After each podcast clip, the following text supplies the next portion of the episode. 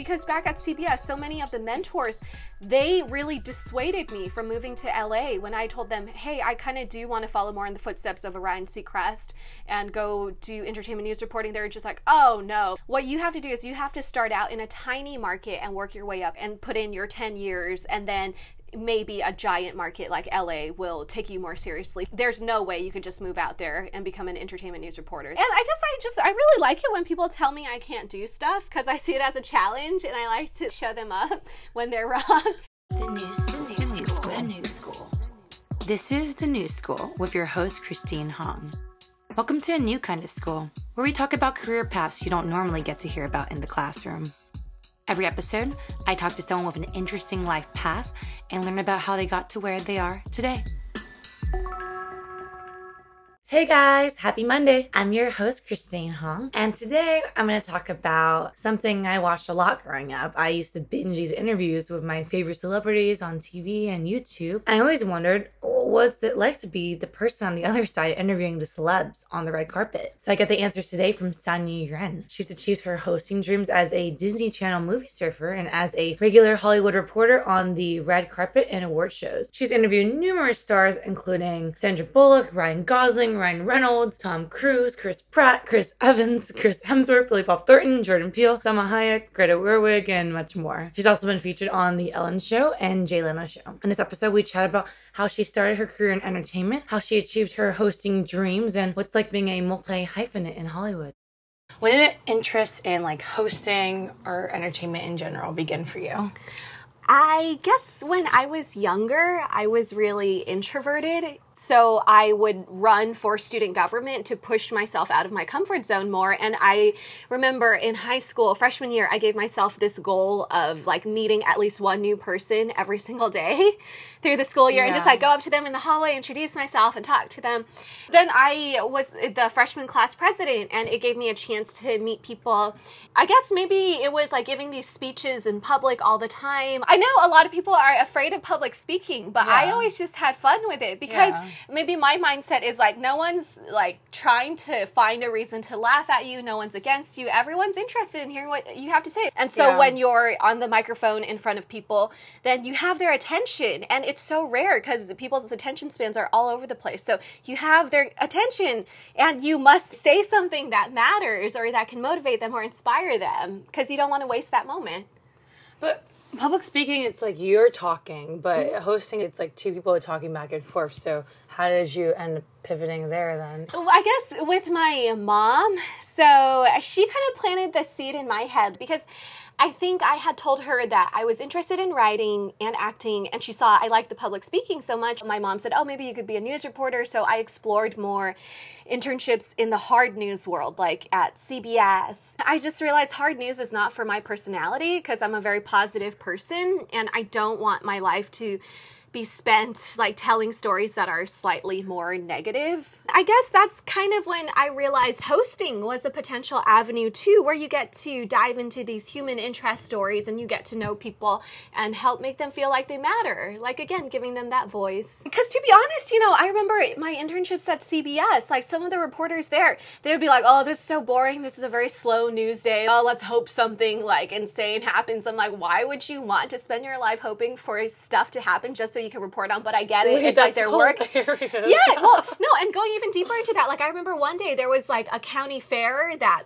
like a Ferris wheel or a roller coaster got stuck for two hours, and the news teams they're just like, "Oh, we can't wait to report on it. We hope we find someone who really had to pee or like couldn't hold it in." And yeah, like, we hope someone fell. Yeah, yeah. yeah. And I was just like, "Why? Why?" And wait, I, how old were you when you were interning at CBS? Our, oh, so I remember that was the summer after my freshman year of college, and I remember I really mm. hounded the local news station in San Francisco, CBS, because they said so many of the local news stations like ABC, CBS, Fox and NBC, they only were allowing interns who were junior or senior year already. But I just knew I wanted that internship experience. So I just, yeah, I really hounded the woman at CBS. And it's so funny because we're you Facebook cold, friends now. Cold emailed them, or how did you do it? I guess I looked on their website and yeah, I, I suppose it was a very cold email. I don't even remember if maybe I printed out a letter and like mailed it to her. But I'm just really thankful she took a chance on me because I did yeah. emphasize, I said, I know you guys only want juniors or seniors, but I want to work in your department specifically because she was in charge of public relations and communications, and she was the head producer of the weekly talk show. It was called Bay Oh. Sunday, and it was like a talk show format for the Bay Area, like artists, activists, authors, just Yeah. everyone in the community. And we would have three guests every week. What did you do as an intern there? I researched uh, potential guests to have on and communicated with them and like helped think up the questions for the host. Nice. So you got to see what the news side was like and what this weekly talk show was like. And you realized that you wanted to be more like on the talk show after that summer? It felt like it was a better energy because, again, people really like telling their life stories and they're passionate about their causes that they're championing. And it's really neat to see people have a purpose because I guess, mm-hmm. yeah, it just really inspires you and it makes you feel good. Whereas with, yeah, the news stuff, you're kind of like, oh, like this is so heavy. You just feel like you want to go home and crash after. It's not like as uplifting or inspiring. Got you. Wait, so what did you do after you came to this realization? I guess I had like a lot of realizations because then I was just producing three shows for our campus TV station. And one was called Love at Harvard, which was like a dating show, Nice. like the dating game. And I was hosting and producing that. What does producing even involve? Oh, so then that was finding the contestants for the show, like getting the location, and it was pretty easy at school. We could just like rent a common area space out for an hour or two. And find a camera person. Yeah, and I had to learn how to edit all my own stuff too. I was learning iMovie, I was learning Final Cut Pro, and I didn't even own this equipment myself because I had like a very old PC. And so I just used the resources at the student library. And then I did produce a talk show too because I realized at Harvard we would get these really great alumni speakers coming to visit on campus and they would get invited to come talk to us and I just would ask if they could set aside like half an hour or an hour so I could sit down and interview very them. smart using the student alumni angle too. You're like, you want to help a fellow student, right? Yeah. So I still remember my first interviews there. It were like Chris Matthews and like John Lithgow and Blair Underwood and Lionel Richie.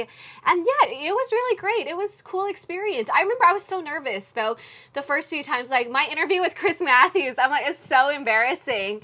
Cause I'm like not listening to him at all. I'm just thinking of my next question that I want to say. Mm, That's real. Listening is the hardest part. Wait, so you were having all these like shows, you're getting great hosting experience from school, but how did you make that transition to like the real world? I moved to LA without a car or a job or an apartment. You still don't have a car. I don't understand. Yeah, I still don't have a car. I I had like a roll of quarters for bus money to go on all my meetings with agents. Then I got an internship that was like super unpaid. Ugh. Yeah, but it was informative because I saw in our alumni newsletter there was a producer and writer for the TV show White Collar, mm-hmm. and he wanted to develop his own projects too, and he just needed an intern for the summer. So I was like, okay, I could spend like three months interning for him, and at the same time, it worked out because my sister was graduating from grad school in UCLA that summer and her apartment lease wasn't up until September 1st. So I told myself, I was like, okay, I'm going to give myself three months to find a job and an apartment and agents and get acting off the ground. And this is my timeline. And I'm just so grateful that, yeah, it worked out. And I've been living in this apartment now for seven years. But yeah, so I guess with that internship, then I got to sit into the writer's room and watch these writers brainstorm the arcs for a show that I did not personally follow. And I really liked seeing them all brainstorming together and really ideating and creating. So I learned a lot in that sense. And then when the internship ended, my boss, he said his wife needed an intern and she was working at a development production company on the Disney ABC lot. So I got to see a lot of her job too, where she was reading scripts and meeting writers every day and working with them on their pitches to pitch show ideas to ABC. And I really liked that. I was like, oh, it'd be so cool to just be able to read scripts every day and analyze what's good and bad about them. Yeah. And then at the same time, though, I got this like the hyphenate life. You're very much the multi hyphenate life, yeah. Yeah, I was just like also going on auditions, and what ended up happening was then I left uh, that woman because I got into the NBC Page program, and I was interviewing at the time concurrently for East Coast and West Coast, and I felt very fortunate to get into both of them. I was faced with this choice of New York or LA, New York or LA, and I decided to just really plant my roots in LA. I was like, I have my apartment, I have the agents and manager on my team and I'm starting to audition. I want to audition more. Like LA is where it's at for me. Yeah. So I chose the West Coast Page program. It's been around for a very long time within NBC, the studio, and it's very much a pipeline program where I guess a lot of the executives they start out as pages then work their way up to assistant or coordinator or like then to SVP, oh. MVP. So it's a way to give people a start into the business. Yeah, and you get to rotate between different departments. So the East Coast page program, you could work on shows like SNL and the oh, news. Oh, wow. What did you learn the most from that program? Oh, I learned that I don't want to work an office job.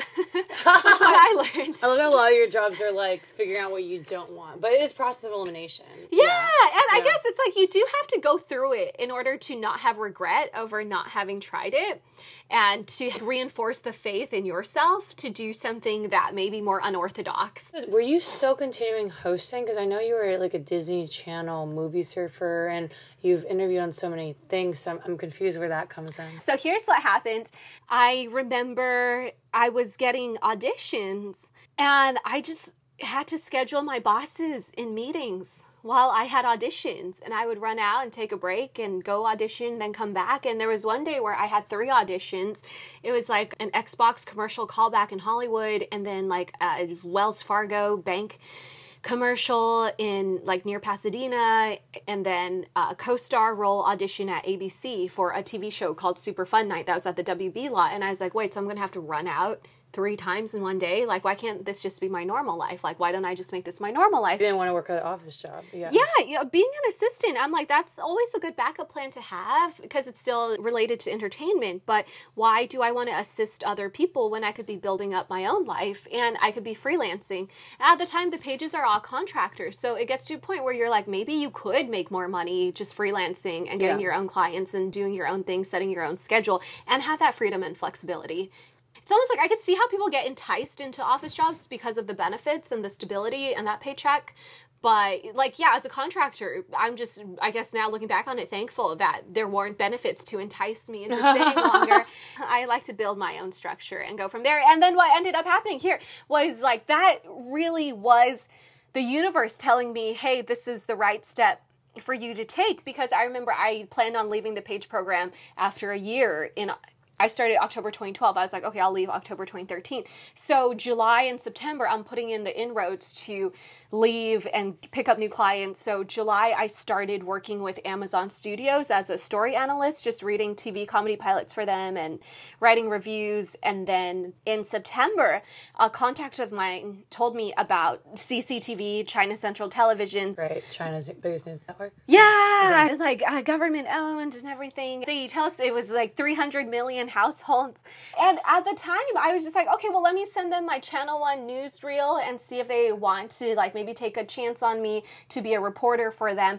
And I was just so grateful because the head producer he was just like oh you know i like your reel and we don't really need to do an interview officially. Why don't you just come to this red carpet tomorrow on a saturday morning in westwood and we'll see what interviews you could get us and how you write up your intros and outros and perform them on camera and that'll be like your audition for the job. And i was just like whoa because back at cbs so many of the mentors they really dissuaded me from moving to la when i told them hey i kind of do want to follow more in the footsteps of orion seacrest and go do entertainment news reporting they're just like oh no what you have to do is you have to start out in a tiny market and work your way up and put in your 10 years and then maybe a giant market like LA will take you more seriously. There's no way you could just move out there and become an entertainment news reporter. And I guess I just I really like it when people tell me I can't do stuff because I see it as a challenge and I like to like show them up when they're wrong. Uh-huh.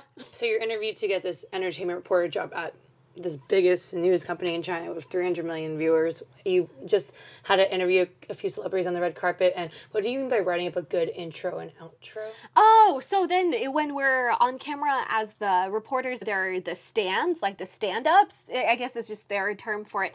And the stands are just like, oh, you know, here we are right now at Westwood at this premiere, and we're about to go see this, this, and this, and meet this, this, and this. Like, come with me. And then that's the like middle stand or intro. And then the outro is usually like, oh wow, that was such a wild ride. And okay, reporting live from Hollywood, Sanyee Yuan. And just like creating that in the package because you have to bookend the package and Yeah. take people along because you will have the voiceover like carving out the package or playing. Yeah. Why was that the focus instead of the actual interview?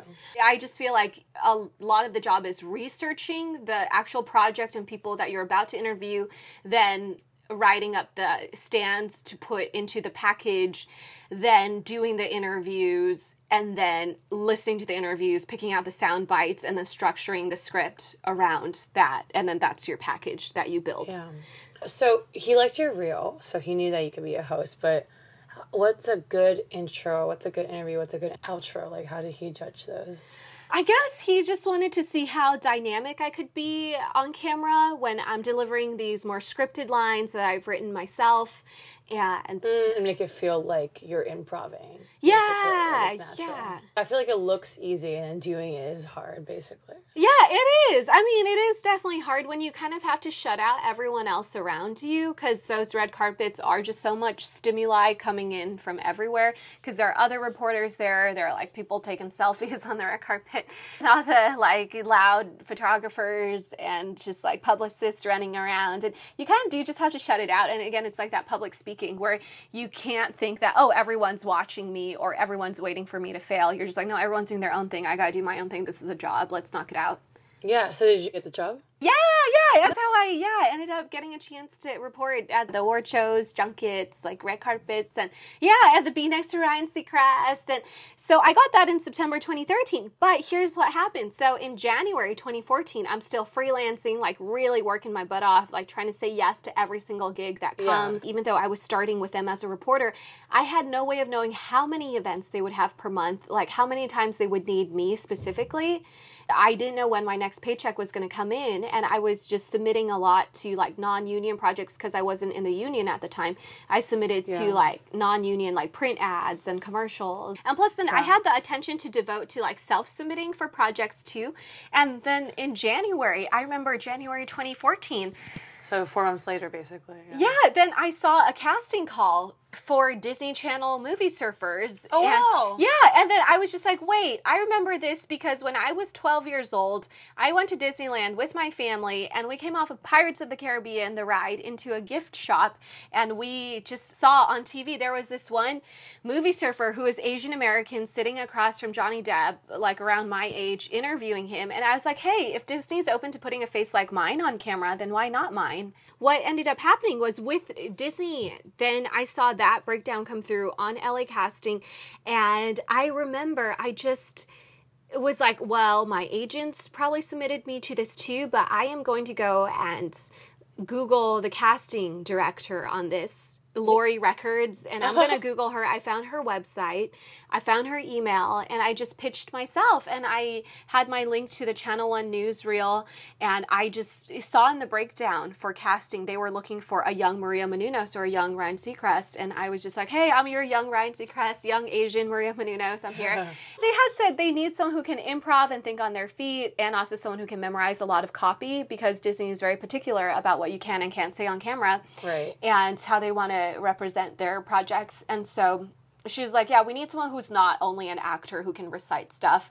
We need someone who can be more spontaneous and also think like a producer to a degree. And I was just like, Yeah, that's me. And I sent off this email, and then I really, I honestly, I prayed for like five minutes. And I was like, God, if this is where I'm meant to be, please show me a sign, and I trust you.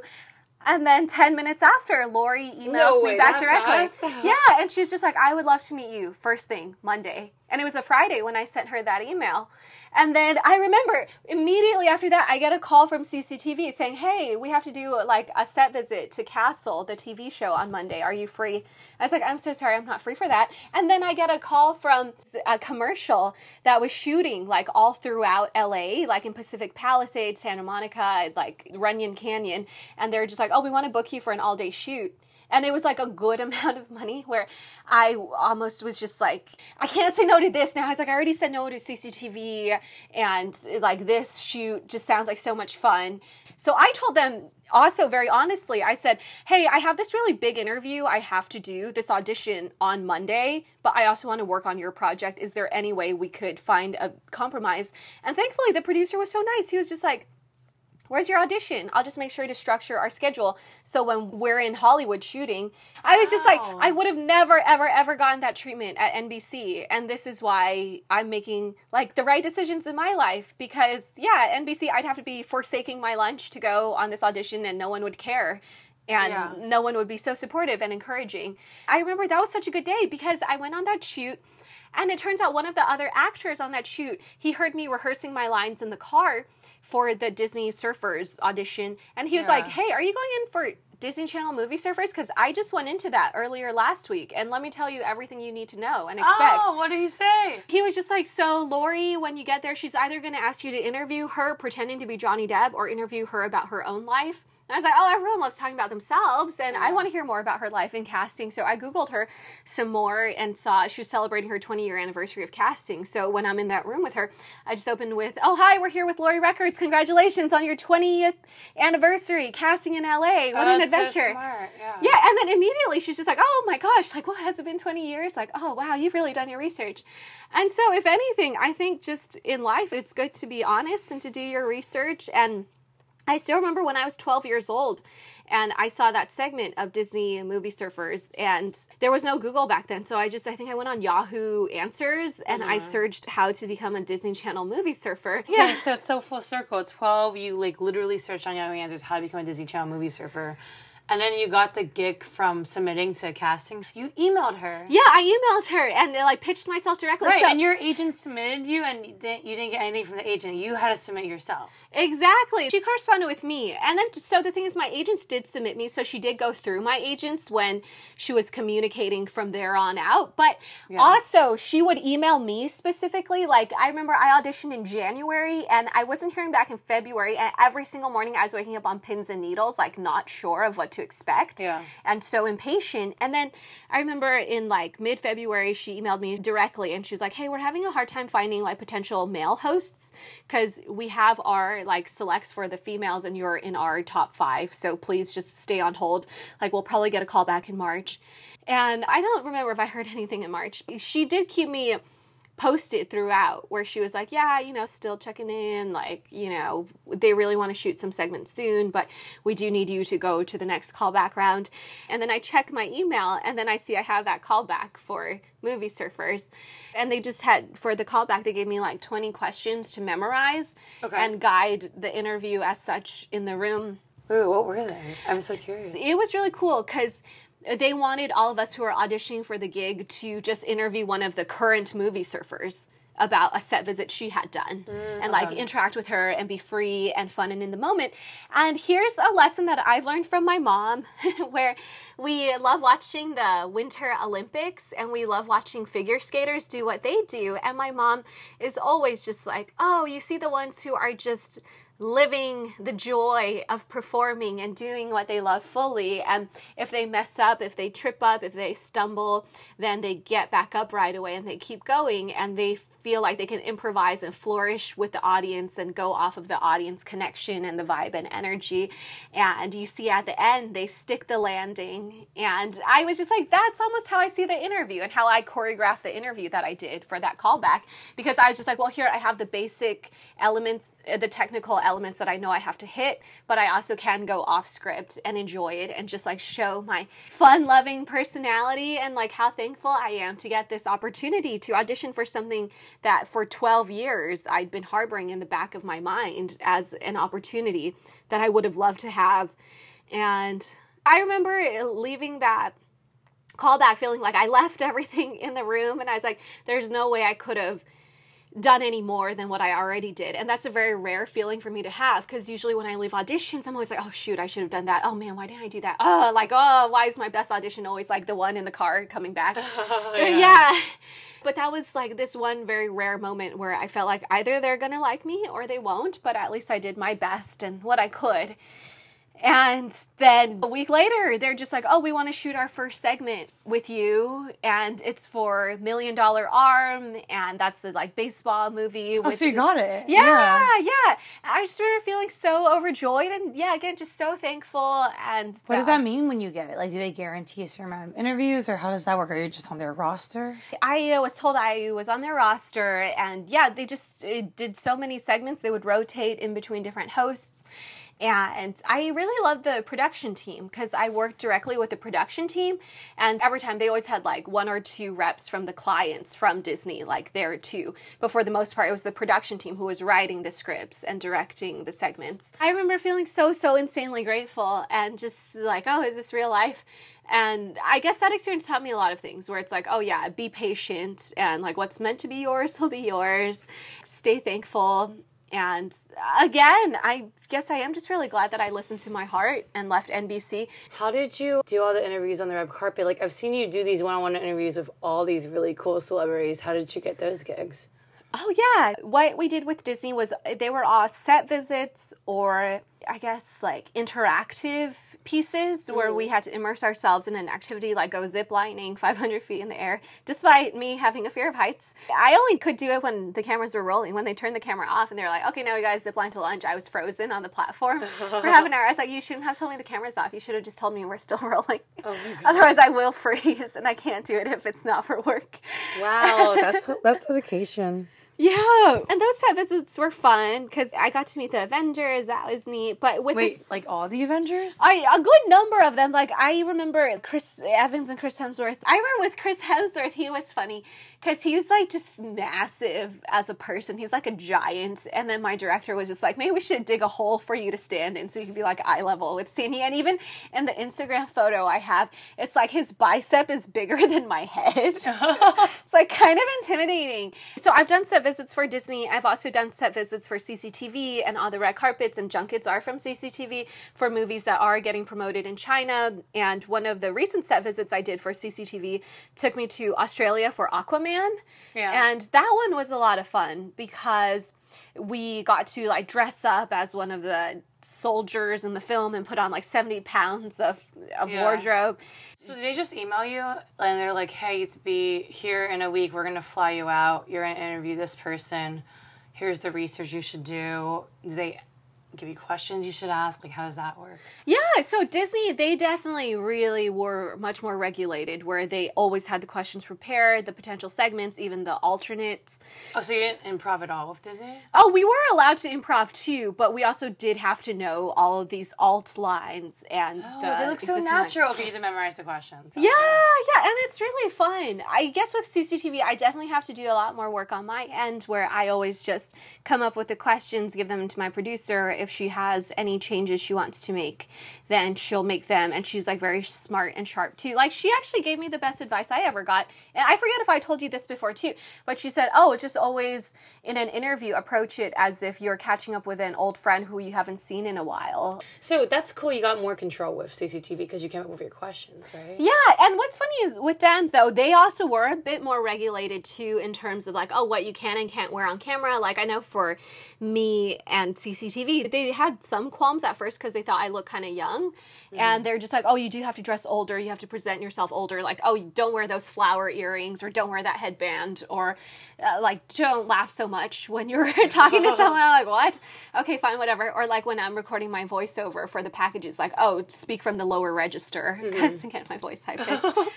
so I feel like I've definitely had so much experience like working with different outlets that have their rules and regulations, but I think it just comes with the territory of this is a brand and this is what they want you to advance and you can't go off brand. And actually that is Yeah. why like a new gig I have picked up like the trivia hosting at pubs throughout LA. Right. Like that has been very liberating in terms of I can wear what I want to wear. I can say what I want to say. Like I could make this show in my style and everyone is here just to have fun and the stakes Nice. are low. It's been very freeing for me as an individual and helped me like get in a better mind space because I think I am that person still from when I was little to now I'm like that goody two shoes who just like wants to follow the rules.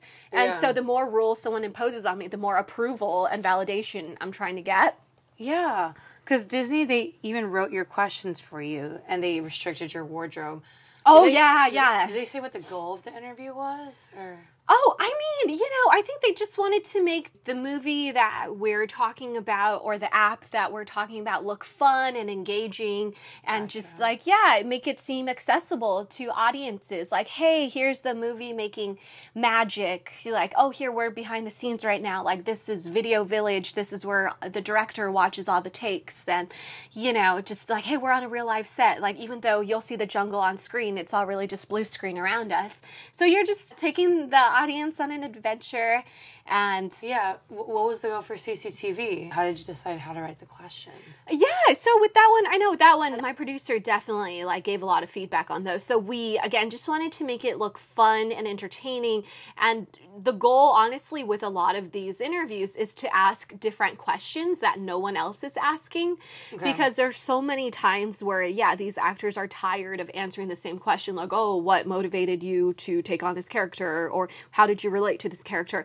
But instead you should be asking more fun things. Or oh you know something else that helps me a ton is like if we don't have time to watch the movie beforehand then i just have to watch the trailer. And i really will just go down those comments on youtube and see what other people were like voting up and liking and what the real fans are saying. Like when we've reported at comic-con it's been very tough because i don't have time to binge all of these shows that we're covering. Right. and so I will just look up like the synopsis of the most recent finale and see like what fans were saying and like what caught them most off guard and kind of bounce off from there. Because in a sense, you have to embody the mindset of someone who's excited about this content because you're like the people who are watching this are the ones who are either already fans or like soon to be fans. Like, what are people curious about? And you just like chase those questions. And then how do you mash them together? Decide the order of the questions. I guess I kind of try to lead with the ones that I like, even just personally find the most interesting, or the one that I think will make them like you just pause and wonder, and yeah, have to like dig in their own brain to figure it out. I'm trying to think of some of like my favorite questions that I've asked people now. Like, I really like when we do the more animated films. I think even yeah with Chris Pratt for the Lego Movie franchise. I think I just asked him because I know he's a dad, and I'm just like, well, the lesson of the Lego Movie really seems to be that we find the most joy when we're all just like kids at heart. So how do you try to impart that lesson to your son? Which one have you been the most nervous for beforehand? after doing the entertainment news reporting now for like five, six years, I think probably Tom Cruise was still the most Okay. nerve wracking Why? because as I is Tom Cruise, I mean, he seemed like he had great energy. And I just remember thinking, okay, I really want to make this fun. Like, let me memorize my questions back and forwards. It's not like so much of a performance, but it's like you figure out the the rhythm and the cadence of it and you want it to not look too well orchestrated it's still organic but also have that structure so i remember with his interview i just really wanted it to go well All right. What is the most difficult decision you have had to make to fulfill your destiny? Oh, a difficult decision. I think the difficult decision is not being with my family because I am such a family oriented person. They're like an hour flight away, San Francisco, right? Exactly. But I mean, I guess it still feels like you're missing out on these little daily nuances of your loved ones' lives because you could text each other, you could call, you could catch up, but there is something very different about not living in the same space and inhabiting that physical world in each other's vicinity. Yeah, I like love my mom and sister so much.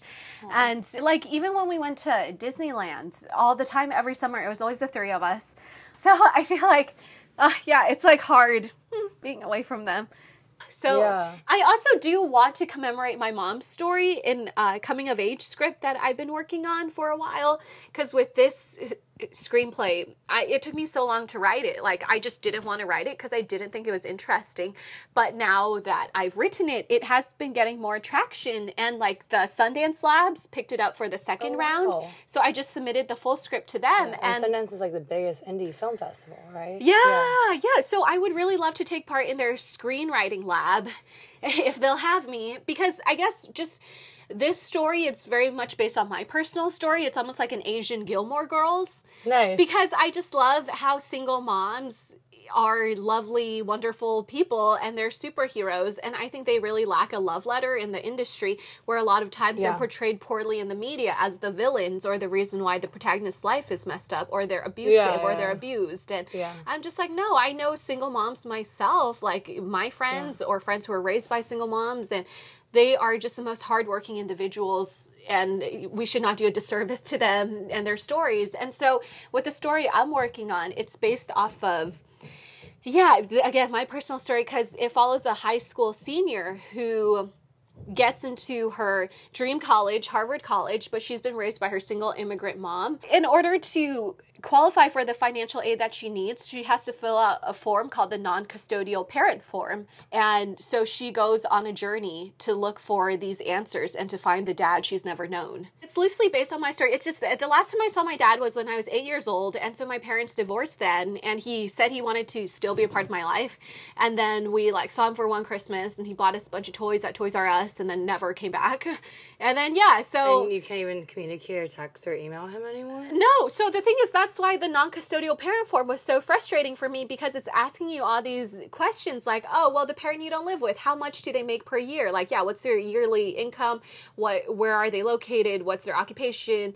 I was like, I don't know the answers to any of these questions. And I just thought it was a bit of a, oh, yeah, tough form to have to face because I just want to go to college and I want them to give me financial aid. And I, like, you know, it costs more than my mom's yearly salary to attend one year at Harvard. So I need the financial aid. Yeah, what an intriguing premise. So I'm wondering if there's anything you were ashamed about or feared embarrassment in when you were starting your career, doing your career.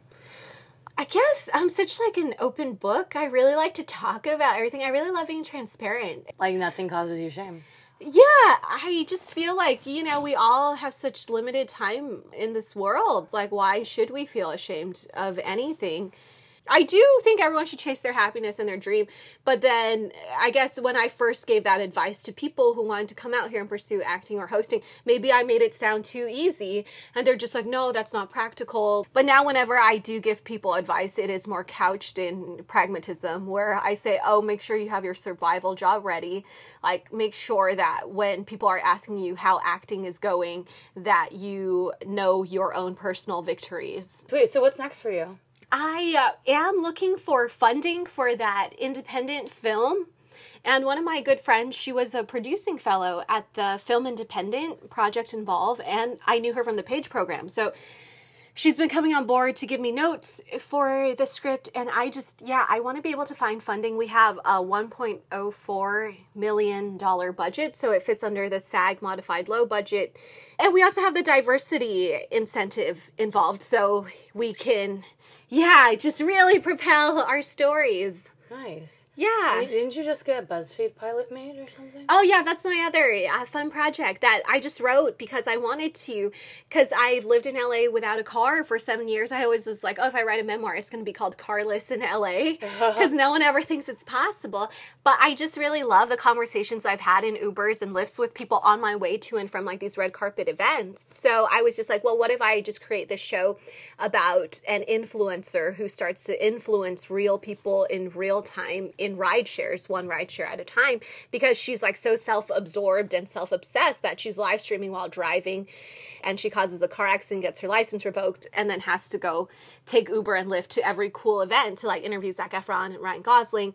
And she realizes that these people in these cars, they have the stories that matter. It's not about the celebrity status or the fame or the glitz and the glamour. It's like these people who she gets these connections with just from sharing a car with them. And even though she'll never see them again, she leaves their lives a little bit better than when they first started the ride. And they leave her a little better because she's lived offline every time she's around them. Then she puts down her phone and engages. And that's a very powerful thing that I think is far removed from society now. Like we all just need to put away our phones. That's why I love trivia too. Like I just think we need to engage and interact and we're like social beings and community driven. With that one, I'm trying to get funding from Uber or Lyft to The BuzzFeed sponsor it. series? Yeah, What's yeah. it called? Oh, so it's called Miss Narcissist. Nice. How do I watch Yeah. it? So it's on IGTV. So if you go on BuzzFeed's IGTV, it's distributed on their platform. Like if you just click not at the pictures but the videos and you like scroll down a little, you'll see some other people's projects too from the same program I did. It was called Vertical U and we just did boot camps at BuzzFeed and I was actually I think one of four scripted shows and there were 15 projects. So I think it just I always still love scripted.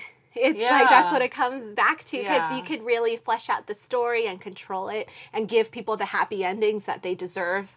Okay, so you're going on acting auditions every day, and it sounds like you're writing, producing your own series. Have you taken a break from hosting? So I'm still doing the trivia hosting and I'm still going to do hosting entertainment news if they need me for award season, but also I'm trying to branch out to just interview at more places that will perhaps also like push me out of my comfort zone more cuz I had a gig where I was hosting this music trivia in studio show for YouTube and Yeah. that was really fun. And then I also did like a live streaming hosting show where it was four women on a panel. I was just one chosen by the production company of the four. And like live streaming was a whole new medium to learn from too. So, if anything, I think at this point, I just really want to jump into more network opportunities or new media opportunities. Like, I really love CCTV and entertainment news, but I think there's just so much to tap into in the hosting realm where I love this live trivia hosting that I do. I'm like, maybe I could be a game show host. yeah. Or uh, maybe I could produce a dating show, like adapt a format, bring it to America. Or I could do like a travel show that incorporates like my love of baseball and sports. Like, I don't Yeah, know. I just, I really want to be pitching more unscripted shows too and hosting them. I just think, you know, it's always good to keep learning and growing. Otherwise, we're just doing the same thing over and over. You got anything else you're doing? You have next? I guess yeah. If you're in LA, come play trivia with me. I host Wednesdays at Goal Sports Cafe, which is like in between the Grove and Beverly Center, and it's really cute. Like Kevin Connolly owns the bar, I think, with like Uh, Leonardo DiCaprio's manager or something like that. I don't know the Hollywood lore, but Kevin will come out here and there and play. He's fun. I just yeah, I really love facilitating the fun and meeting people in person, face to face, where people can follow me on Instagram, San Yi Y. Hey guys, hope you enjoyed our interview with Sanyee Yuan. I was blown away by how hard she hustles and her incredible positive energy. The entertainment industry is so tough, but I feel like she had the right attitude and the determination to succeed in it. You can find links to anything mentioned in the episode in our show notes at thenewschoolpodcast.com slash episodes. Stick around to the end to hear a sneak peek of next week's episode. To stay up to date on content, make sure to follow us on Instagram at the New School Podcast and on Twitter at the New School Pod. Be sure to subscribe wherever you get your podcasts. If you rate and review us on Apple Podcasts, you could find your review on a future The New School episode. Do you feel like you or someone else would be an amazing guest on our show? If yes, please contact us on our website, thenewschoolpodcast.com slash contact. Want your ultimate guide on how to turn your passions into a meaningful career? Subscribe to our weekly newsletter at thenewschoolpodcast.com. The New School with Christine Hong is produced by Jenny Snyder and Shristi Biani. Editing by Sydney Salk, John Simpson, and Joseph Cho. Video editing by Josh Stanley. Special thanks to our marketing team who help us spread our mission and put the New School name out there. Katie Osaki, Emma Borgerding, Giovanni Cortez, Cynthia Shao, Dina Che, and Marissa Wolfsheimer.